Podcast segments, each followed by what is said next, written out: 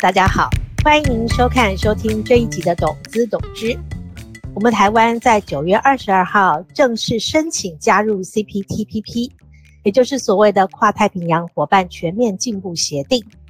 有人说这是在我们二零零二年加入 W T O 以来对于台湾最重要的国际经贸协定。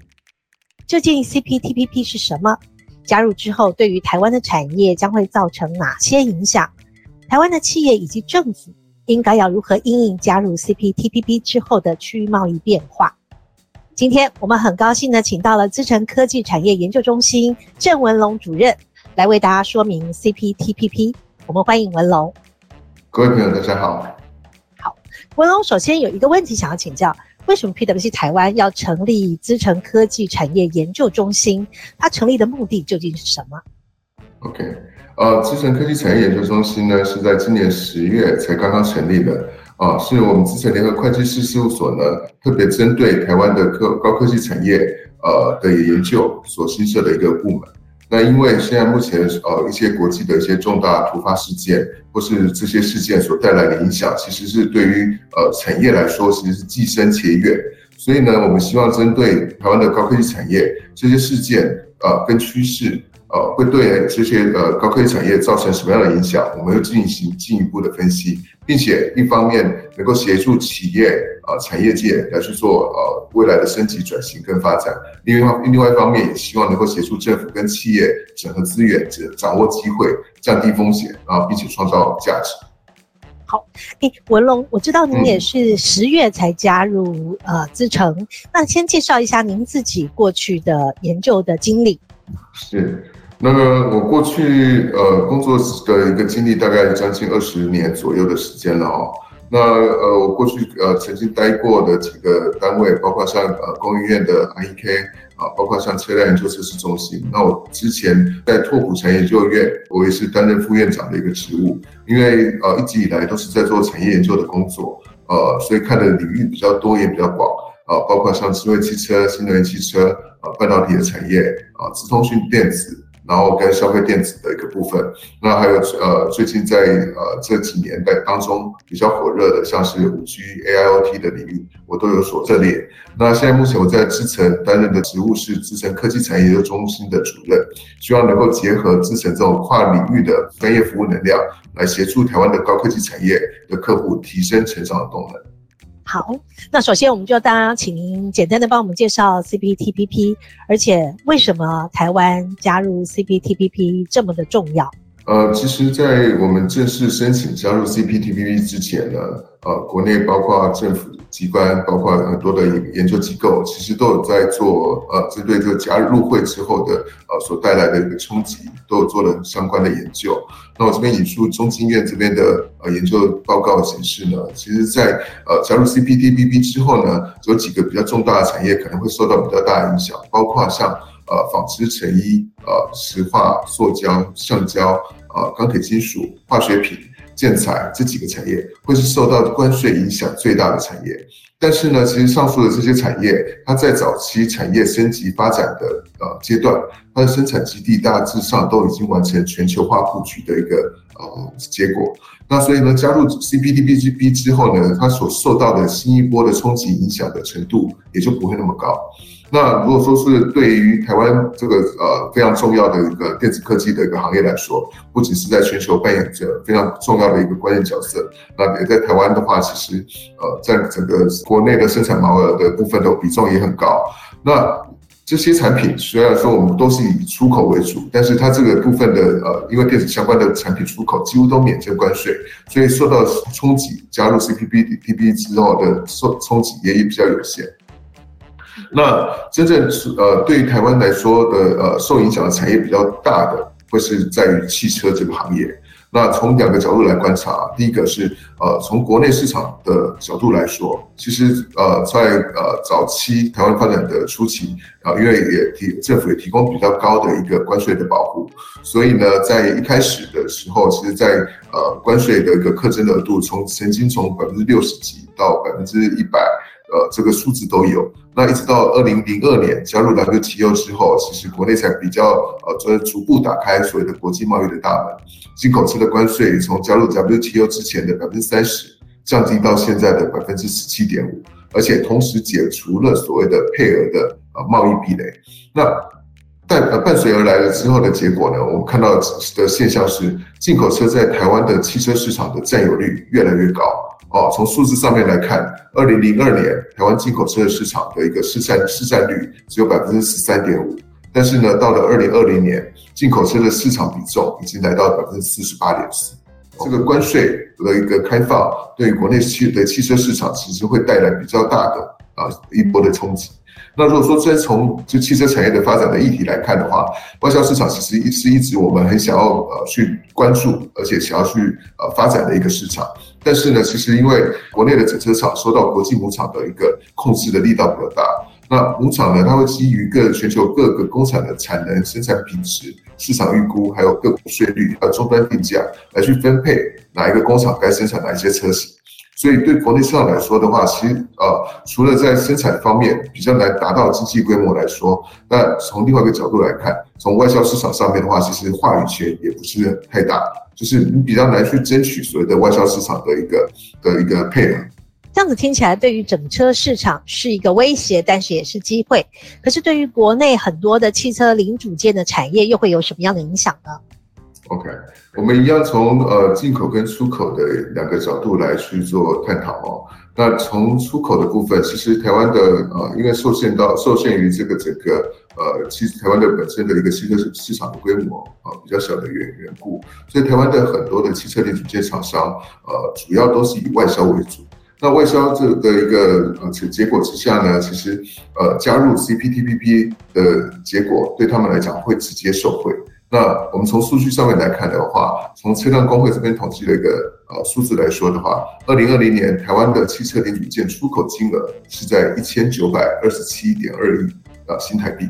那其中呢 C P T P P 的会员国的一个出口比重呃达达到了 百分之十三点七， 占整个整个汽车零组件出口的 百分之十三点七。那主要的会员国包括像日本、墨西哥、澳洲、加拿大、马来西亚跟越南这几个国家，所以加入之后的话，以这些国家为主要出口国的呃汽车零组件厂商就会直接受惠，呃呃达到一个成本降低的效果。那如果再从进口的角度来说，二零二零年台湾的汽车零组件进口金额是在 九百九十五点四 亿元新台币。那从 C P T P P 的一个会员的国会员国家进口的比重达到 百分之二十七点六， 其实最主最主要的国家来自于日本。那也就是因为国内的一个整车厂其实跟日本的一个技术合作的呃程度比较高，所以有大量的这种汽车的关键零组件是从国际市场上面来引进的。所以呢，这个部分的一个如果说能够直接呃，就是在关税上面有所降低的话，对国内的一个企业的呃，然后整车厂反而是有帮助的。是，我们再谈谈，好像 COVID 十九 它对于半导体的供应链产生了很大的冲击，那对于汽车产业是不是也造成同样的影响？是的，是的，呃，在 COVID 十九 的疫情影响之下，为了要控制疫情的这个蔓延，其实各国各国家都是采取的整个呃，就是封锁、封城、呃、停工这些措施，造成的结果呢，就是全球的一个运输体系的紧张。那传统的这种所谓的呃这种零组件的供应体系，当然除了一些比较呃大型的零部零组件需要就近配套的一个呃零厂商来来讲呃除外，呃这种所谓的传统零组件厂商的话，可能都是以呃比较低成本的一个国家来去做生产的这种体系。呃，逐渐的瓦解，那取而代之的呢，会是一个区域布局、在地化生产、就近供应的一个生产体系。那所以关税的重要性其实不像以前来的那么重要了。那其实对于这个整个汽车零组件的一个厂商来说呢，呃，排除掉关税的影响之外，其实随着这种汽车的呃发展，还有越来越的越来越环保、越来越呃舒适、越来越智慧，那还包括电动化的一个议题之下，汽车汽车电子跟这种所谓的汽车零组件的产品，它的世代交替交替的速度越来越快。比方说，过去来讲，我们可能在仪表板跟中控台是两个不同的一个系统的布局。但是现在一个新的走向是一个利用所谓的智慧啊座舱系统，有使用一个大尺寸的一个平面显示技术。那包括像电动车的部分，可能采用的啊电动马达取代了引擎，并且采用的大电量的一个电池系统去取代过去的这个一个燃油燃油系统。那还有在现在目前其实呃。呃一般的一个可能可能现在在一般的一个呃比较平价的一个车种车款上面，你都可以看到很多的所谓的先进驾驶辅助系统，它可以在你呃没有注意的时候，帮你把这个呃刹车呃给踩下去，避免一些碰撞，或者是你的行车的车道，然后停车的一个驾驶辅助等等。那包括像车联网的技术，也可以有效的降低一个塞车的问问题，然后提高整个道路行驶的一个安全性。那还有包括最重要的就是我们刚才提到的这些功能，其实它需要更强大的车用晶片。所以呢，其实对汽车零组件厂商来说，如何去朝这种高值化的产品发展，才是发展跟布局，才是维持发展的一个力道和一个重要的一个路径。是，所以听起来加入 C P T P P 对于产业而言，就是它提升它的技术升级，这才是一个因应之道。那除此之外，您对于政府它有什么样的措施可以来对于台湾人加入 C P T P P 之后，政府可以做哪些事情？是，其实我们刚才其实呃有探讨到，就是对于呃整个台湾的包括汽车零组件跟汽车整车厂的一个呃影响来说的话，其实在呃国内的内销市场会受到比较大的一个冲击。那对于整个呃出口的部分，可能是还有机会能够因为这个关税的降低，能够有出口的啊、呃、提高提高这个整车出口的一个呃机会。所以整理一下，我们这边的话可以呃呃对政府这边未来的一个呃谈判的方向，其实有几个有三点的一个啊、呃、建议哦。第一个是我们除了在考虑关税的问题之外，啊、呃、我们是不是也能够再进一步去思考，通过呃调降货物税的方法，来去降低整个台湾整车的一个采购和购买成本，降低消费者的一个购买门槛。因为现在目前的一个呃现行的一个税率，呃汽车的一个货物税大概是在 百分之十五 到 百分之三十 不等。那如果说能够把这个部分的税给降掉，其实可以让原本呃想要购车的消费者，可能他本本身的一个呃消费能力不是那么强大，但是他可以去购买一个比较便宜的一个车车款。然后这个如果能够反反映到终端售价的话，其实有助于整个整车市场规模的一个打开。那对，扩大市场啊、哦，对，是是是。那第二点的话是，除了扩大市场，还有什么样的建议 ？OK， 那另外一个部分的话，就是在呃，我们刚才其实也有特别提到，就是进口的一个关键零组件的一个关税，如果说呃这个部分能够一步的到位，直接降低的话，因为我们也提到是从日本进口的相当多的这种呃。关键零组件，那这个部分的话，在产品上面会被课予 百分之五 到 百分之十七点五 的一个关税。如果说这个部分的关税能够被直接的呃减免掉的话，会让国产车在价格方面更具竞争力。那在出口方面呢，在国际市场上面跟其他车型相较，也会更加具有成本的优势，进而去提高这个整车出口的可能性。最后、嗯、第三点。是是，第三点，其实对于这个呃，因为我们刚才特特别提到的是特别强调的也，也就是在呃国内的整车市场的部分哦，因为其实受到关税的降低，呃，国内市场跟进进口车的一个产品的一个竞争力，其实会相差会越来越多。如果说对于这个国内的一个进口的关税，整车的进口关税，如果可以的话，采取逐年递减，不要去一步到位的话，能够提供给国内的整车厂更多因应跟调整的时间，这也。也可以避免，就是呃降低这个进入 C P T P P 之后，呃整车厂因为关税所带来的一个冲击。我们听起来，除了关税之外哦，我们知道 C P T P P 它对于成员国的劳工权益、环保还有知识产权都有比较高度的要求。那您如何看待 C P T P P 对于台湾产业中长期的发展可能带来的改变 ？OK。